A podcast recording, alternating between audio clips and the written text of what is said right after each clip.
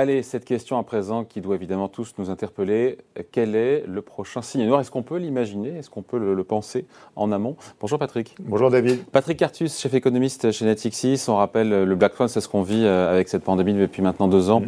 C'est cet, événement qui est extrêmement rare, dont l'impact est majeur et qui, a posteriori, est peut-être considéré comme, euh, comme prévisible. On rappelle, voilà. Est-ce que déjà, avant d'imaginer le prochain signe noir, le prochain Black Swan, on n'est pas encore sorti de l'actuel. Oui, alors celui-là, c'était un vrai Black Swan, hein, parce que c'était vraiment. Enfin, certains virologues avaient annoncé une pandémie. En général, ils pensaient à une pandémie grippale, d'ailleurs, pas un coronavirus. Donc, euh, mais Black Swan, par définition, c'est pas c'est pas prévu, quoi. Mm. C'est très dur à prévoir. Euh, alors, on n'est pas sorti parce que même si dans les pays euh, de l'OCDE, le taux de vaccination augmente beaucoup, dans les pays émergents, il est très faible, hein, c'est quelques pourcents. Et donc, on peut avoir des variants euh, qui continuent à apparaître euh, dans les pays émergents et qui ensuite vont dans les pays de l'OCDE, avec le risque qu'ils euh, soient plus contagieux, ce qui n'est pas si grave, mais qu'ils soient résistants, qu'ils échappent, comme on dit, à l'immunité, ce qui ne s'est pas encore produit, mais peut se produire. Donc, un variant qui pourrait résister aussi au vaccin. Oui, c'est ça, l'immunité, qu'elle vienne du vaccin. Alors déjà, le variant Delta est, tout à fait traité par les vaccins mais peut réinfecter des gens qui ont eu euh, les variants d'avant. Hein. Mm. Donc euh, déjà, on a un tout petit échappement. Euh, alors voilà, donc il faudra attendre une vaccination massive dans les pays pauvres pour être débarrassé de la pandémie. les plus optimistes disent que c'est que c'est fin 2022. Hein, donc, euh, et d'ici là, on aura sans doute des variants nouveaux euh, qui apparaîtront en Afrique, en Asie, où on est très peu vaccinés, et qui arriveront en Europe et aux États-Unis. Ce qui pourrait faire dérailler pour le coup, parce que c'est indirectement, c'est ça, c'est la question qu'on se pose, les marchés, c'est justement peut-être que, avant d'imaginer d'autres Black Swan, qu'on soit dans cette pandémie plus longtemps que prévu, alors que les marchés ont déjà effacé la crise quand on regarde les valorisations. Alors on va être définitivement, euh, on va vivre avec le Covid, hein, ça sera comme la grippe, hein, il, reviendra ça sera de moins en moins grave parce qu'on aura des protections collectives de plus en plus fortes. Euh, la question, c'est, on va avoir une quatrième vague en Europe. Hein. c'est déjà le cas en Espagne, au Portugal, au Royaume-Uni, ça va venir dans le reste de l'Europe. Euh, quel est le degré de dégradation de l'économie à ce stade de vaccination que ça implique? Pas très grand. Hein. probablement, c'est toujours les mêmes secteurs qui vont souffrir. C'est-à-dire qu'on va sans doute fermer les restaurants, refermer. Mmh. C'est ce que dit le Conseil scientifique en France. Refermer les activités d'intérieur euh, où on ne porte pas de masque. Ce qui, euh, ça veut dire les bars, les restaurants, les boîtes de nuit, euh, pas la culture. Hein. on porte un masque au théâtre et au cinéma. Hein, donc, donc c'est pas. Alors c'est grave pour ces secteurs. Sur globalement l'économie, ça ne sera pas très violent. Hein. mais, mais à nouveau, jusqu'à fin 2022 probablement, il y aura, il y aura d'autres vagues épidémiques qui seront chacune moins graves que la précédente. Mais et donc pas de nature, encore une fois, à faire euh, bah, dérailler à la fois les économies et donc aussi les marchés financiers. parce qu'on a appris à vivre avec, et à nouveau, à nouveau aussi, ça, ça fera dérailler euh, la restauration, quoi, je mm. dirais, et, une partie de l'événementiel. Donc ça, c'est pour ces secteurs-là, c'est très très grave. Pour le PIB, de point de vue global, ça va être assez mineur, sans doute. Bon. Et les autres, on peut, on peut, on peut comme ça se poser maintenant, puisqu'on est en plein été, on a ça à faire, de se dire euh, quels sont les prochains Black Swan? Parce qu'à posteriori, on considère un Black Swan comme étant quelque chose de prévisible. Les virologues avaient imaginé encore une fois aussi une pandémie, même si elle n'était pas pour le coup euh, euh, comme, le, comme le Covid. Euh, qu'est-ce qu'il y a d'autre qu'on peut imaginer? Alors, moi je vois quatre, quatre sujets. Hein.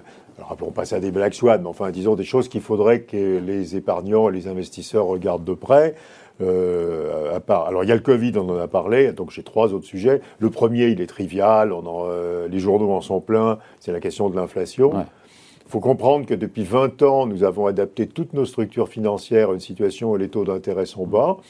Donc on a beaucoup de dettes, on a beaucoup de leviers d'endettement, on a beaucoup racheté d'actions, surtout aux États-Unis, en s'endettant. Euh, il y a beaucoup de leviers dans les fonds d'investissement, on a payé des acquisitions à des prix extrêmement élevés. Tout ça est cohérent à un environnement qui reste un environnement de taux bas. Donc, donc, faudra, mieux vaudrait qu'on y reste. Alors, si on sort de l'environnement de taux bas, ça va être très très compliqué. ça dépend si on passe de taux bas à des taux élevés ou des taux un peu moins bas. Oui, alors si la France s'endette cet été autour de 20 points de base pour euh, du 10 ans, Nos mais même si on passe à 1%, euh, notre croissance est de 3. Quoi. Si on passe à 3%, on change de monde. Le, mm. changement de monde, en fait, c'est quand les taux d'intérêt repassent au-dessus des taux de croissance. Mm. Parce que là, euh, les taux d'endettement se mettent euh, spontanément à augmenter. Donc il ne faudrait pas que les taux français aient à 3. Le pays le plus fragile de ce point de vue, c'est clairement l'Italie, hein, qui a très peu de croissance et qui est très très vite touchée par une remontée des taux. Mais globalement, euh, il ne faudrait pas qu'il y ait une forte inflation durable, pas simplement un pic à mmh. cause des matières premières, comme ce qu'on voit depuis le printemps de, cette année. Euh, c'est une question salariale. L'inflation durable, ça a toujours été, c'est un problème de répartition des revenus. Mmh. C'est quand les entreprises perdent des profits euh, parce que les salaires ont trop monté et essaient de récupérer leurs profits en montant leurs prix. Et ça marche d'autant mieux que les salaires sont indexés sur les prix, parce que quand les prix montent, les salaires montent aussi. C'est pas ce qu'on voit aujourd'hui. C'est ce qu'on a vu dans les années 70. plus, hein. Pour l'instant, c'est pas du tout ce qu'on voit aujourd'hui. On voit bien monter les prix. C'est un effet matière première au sens très large, hein, avec les semi-conducteurs, le transport maritime, etc. Mais on ne voit absolument aucune accélération globale des salaires. Il y a des, il y, a, des endroits, il y a des petits secteurs où on voit les salaires augmenter plus, le, médicament par exemple, hein, ou, certaines entreprises de, la distribution. La restauration. mais globalement, on ne voit pas du tout d'accélération des salaires. Le salaire horaire aux États-Unis a augmenté de 1% en un an. Ah, donc, euh, euh, et, le salaire, et le salaire moyen par tête de, 2,6. Donc, euh, Mais si on se trompait et que finalement l'inflation ah ben, revenait. Ben, c'est grave. Si on se trompe, que l'inflation revient sur une base durable et pas simplement de façon. Les banques centrales ont prévenu, hein, une inflation transitoire, elles ne réagissent pas parce que maintenant, elles ont ces techniques de symétrisation hein, des mm. objectifs. Donc, quand on était en dessous, on peut être au-dessus. Quoi. Euh, mais une inflation durable, elle réagirait, donc il y aurait une forte remontée des taux. Mais imaginons que vous trompiez, elle pourrait venir d'où, cette inflation ah ben, euh, ça, Il faut deux choses. Hein. Il faut, enfin, une chose au départ, il faut qu'il y ait une hausse du pouvoir de négociation des salariés sur les marchés du travail. Mm, mm. Euh, donc, quand Joe Biden dit aux Américains, syndiquez-vous, euh, et demander des hausses de salaire, ils, fabriquent ça. C'est-à-dire que si, si, si, ça marchait, alors ça marche pas du tout, vous avez vu le vote chez Amazon par exemple, mais si jamais ça marchait, et si les salariés reprenaient du pouvoir sur les marchés du travail, alors on viendrait. parce qu'on est au plein, emploi aussi. Bah, quand on arrive à avoir des tensions sur le marché du travail, si les salariés ont du pouvoir de négociation, alors les salaires se mettraient à accélérer beaucoup et on revient au monde d'avant, hein, des années 70-80, où à partir de la moitié des cycles économiques, il y avait de l'inflation, les taux mm. d'intérêt montaient. Simplement, on a à nouveau nos structures financières supposent aujourd'hui qu'on ne revient pas au monde d'avant. Et si on revient au monde d'avant, euh, on aura euh, des problèmes d'excès d'endettement. Les subprimes, c'était l'excès d'endettement des ménages américains, en gros, quoi, et peut-être espagnols et anglais. Là, ça serait l'excès d'endettement de tout le monde, quoi, y compris des États.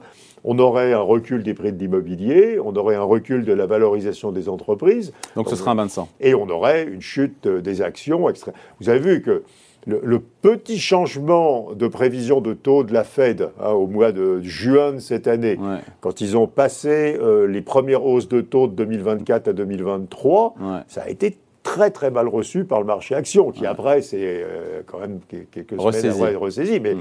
mais ça c'était une micro nouvelle, quoi. Je veux dire, hein. si vous aviez une grosse nouvelle taux, euh, le marché ça action, ça serait horrible. Bombe, une bombe ça serait horrible. Ça serait horrible. Donc ça, c'est le Black Swan euh, numéro 2 après la Covid. Très... C'est plus grave probablement. Euh, Black Swan numéro 3, c'est la Chine. Alors on n'en parle pas ah, beaucoup, mais il y a vraiment en Chine un, un, très gros ralentissement de l'économie chinoise qui va se produire. en 2025, la Chine aura probablement 2% de croissance. on était habitué à 6, 7, 8.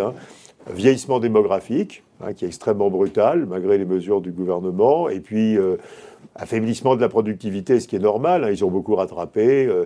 et donc, si vous avez 3, euh, 3,5 de productivité, comme la population en âge de travailler va baisser d'un point et demi par an, ça fait 3,5 moins et demi égale 2. Quoi, hein. Et ça, c'est un très gros choc sur l'économie mondiale, parce que c'était notre moteur. Comme se rappeler que la Chine, la Chine ça représentait 35-40% de la croissance mondiale. Quoi. Donc vous perdez le gros moteur de la croissance mondiale. On ne sait pas trop ce qui va le remplacer. C'est probablement pas l'Inde, qui en plus une économie assez fermée, donc qui diffuse assez peu sa croissance. Ça peut être le reste de l'Asie, hein, dans l'Est, mais c'est beaucoup plus petit que la Chine euh, en termes de population.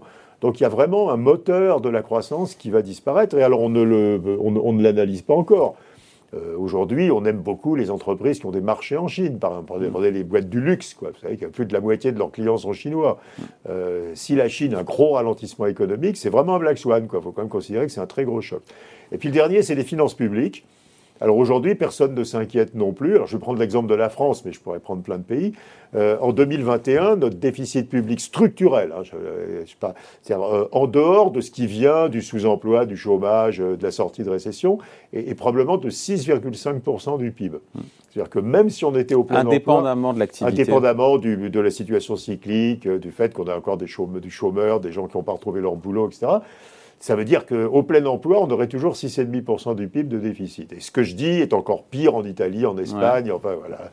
Et, aux États-Unis. Euh, voilà. Donc partout, on a fait exploser les déficits structurels. Le problème, c'est qu'ils vont rester après la crise.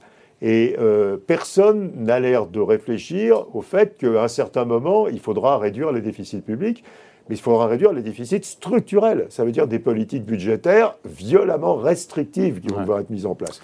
Alors, sauf si les banques centrales décident d'acheter tout ça à la fin des temps, ce qui est extrêmement improbable quand même. Et donc, on, va avoir. Et ça, c'est très mauvais pour le marché des actions. Et, on peut le voir peut-être, et c'est ce que je finis peut-être là-dessus, mais les, les, les, investisseurs ne le regardent pas encore. On peut le voir peut-être dès 2022 aux États-Unis. Euh, cette année, en 2021, le déficit public des États-Unis va être de l'ordre de 15. En 2022, on ne sait pas exactement encore ce que le Sénat va accepter euh, du plan d'investissement hein, et du plan de sécurité sociale de Biden. Il ne va pas accepter tout le plan et probablement on va descendre vers un déficit public de l'ordre de 9. Quand vous faites 15-9, c'est 6 points de PIB de restriction budgétaire. Mm, mm. Euh, il y, a des, il, y a des excités qui commencent à parler de récession en 2022 aux États-Unis. Hein. Euh, et alors en Europe, on va être plus prudent, mais on voit bien le débat avec les Allemands, avec la CDU il y aura aussi une consolidation budgétaire. Donc, et, ça, il faut aussi y réfléchir, et c'est pas très bon pour le marché action, bien sûr. Voilà, donc on n'est pas là pour se faire peur, mais voilà, imaginez encore une fois le scénario du pire, ce qui pourrait nous arriver en cas de, de prochain Black Swan, de prochain signe noir. Merci beaucoup, Patrick. Merci, David. Bye.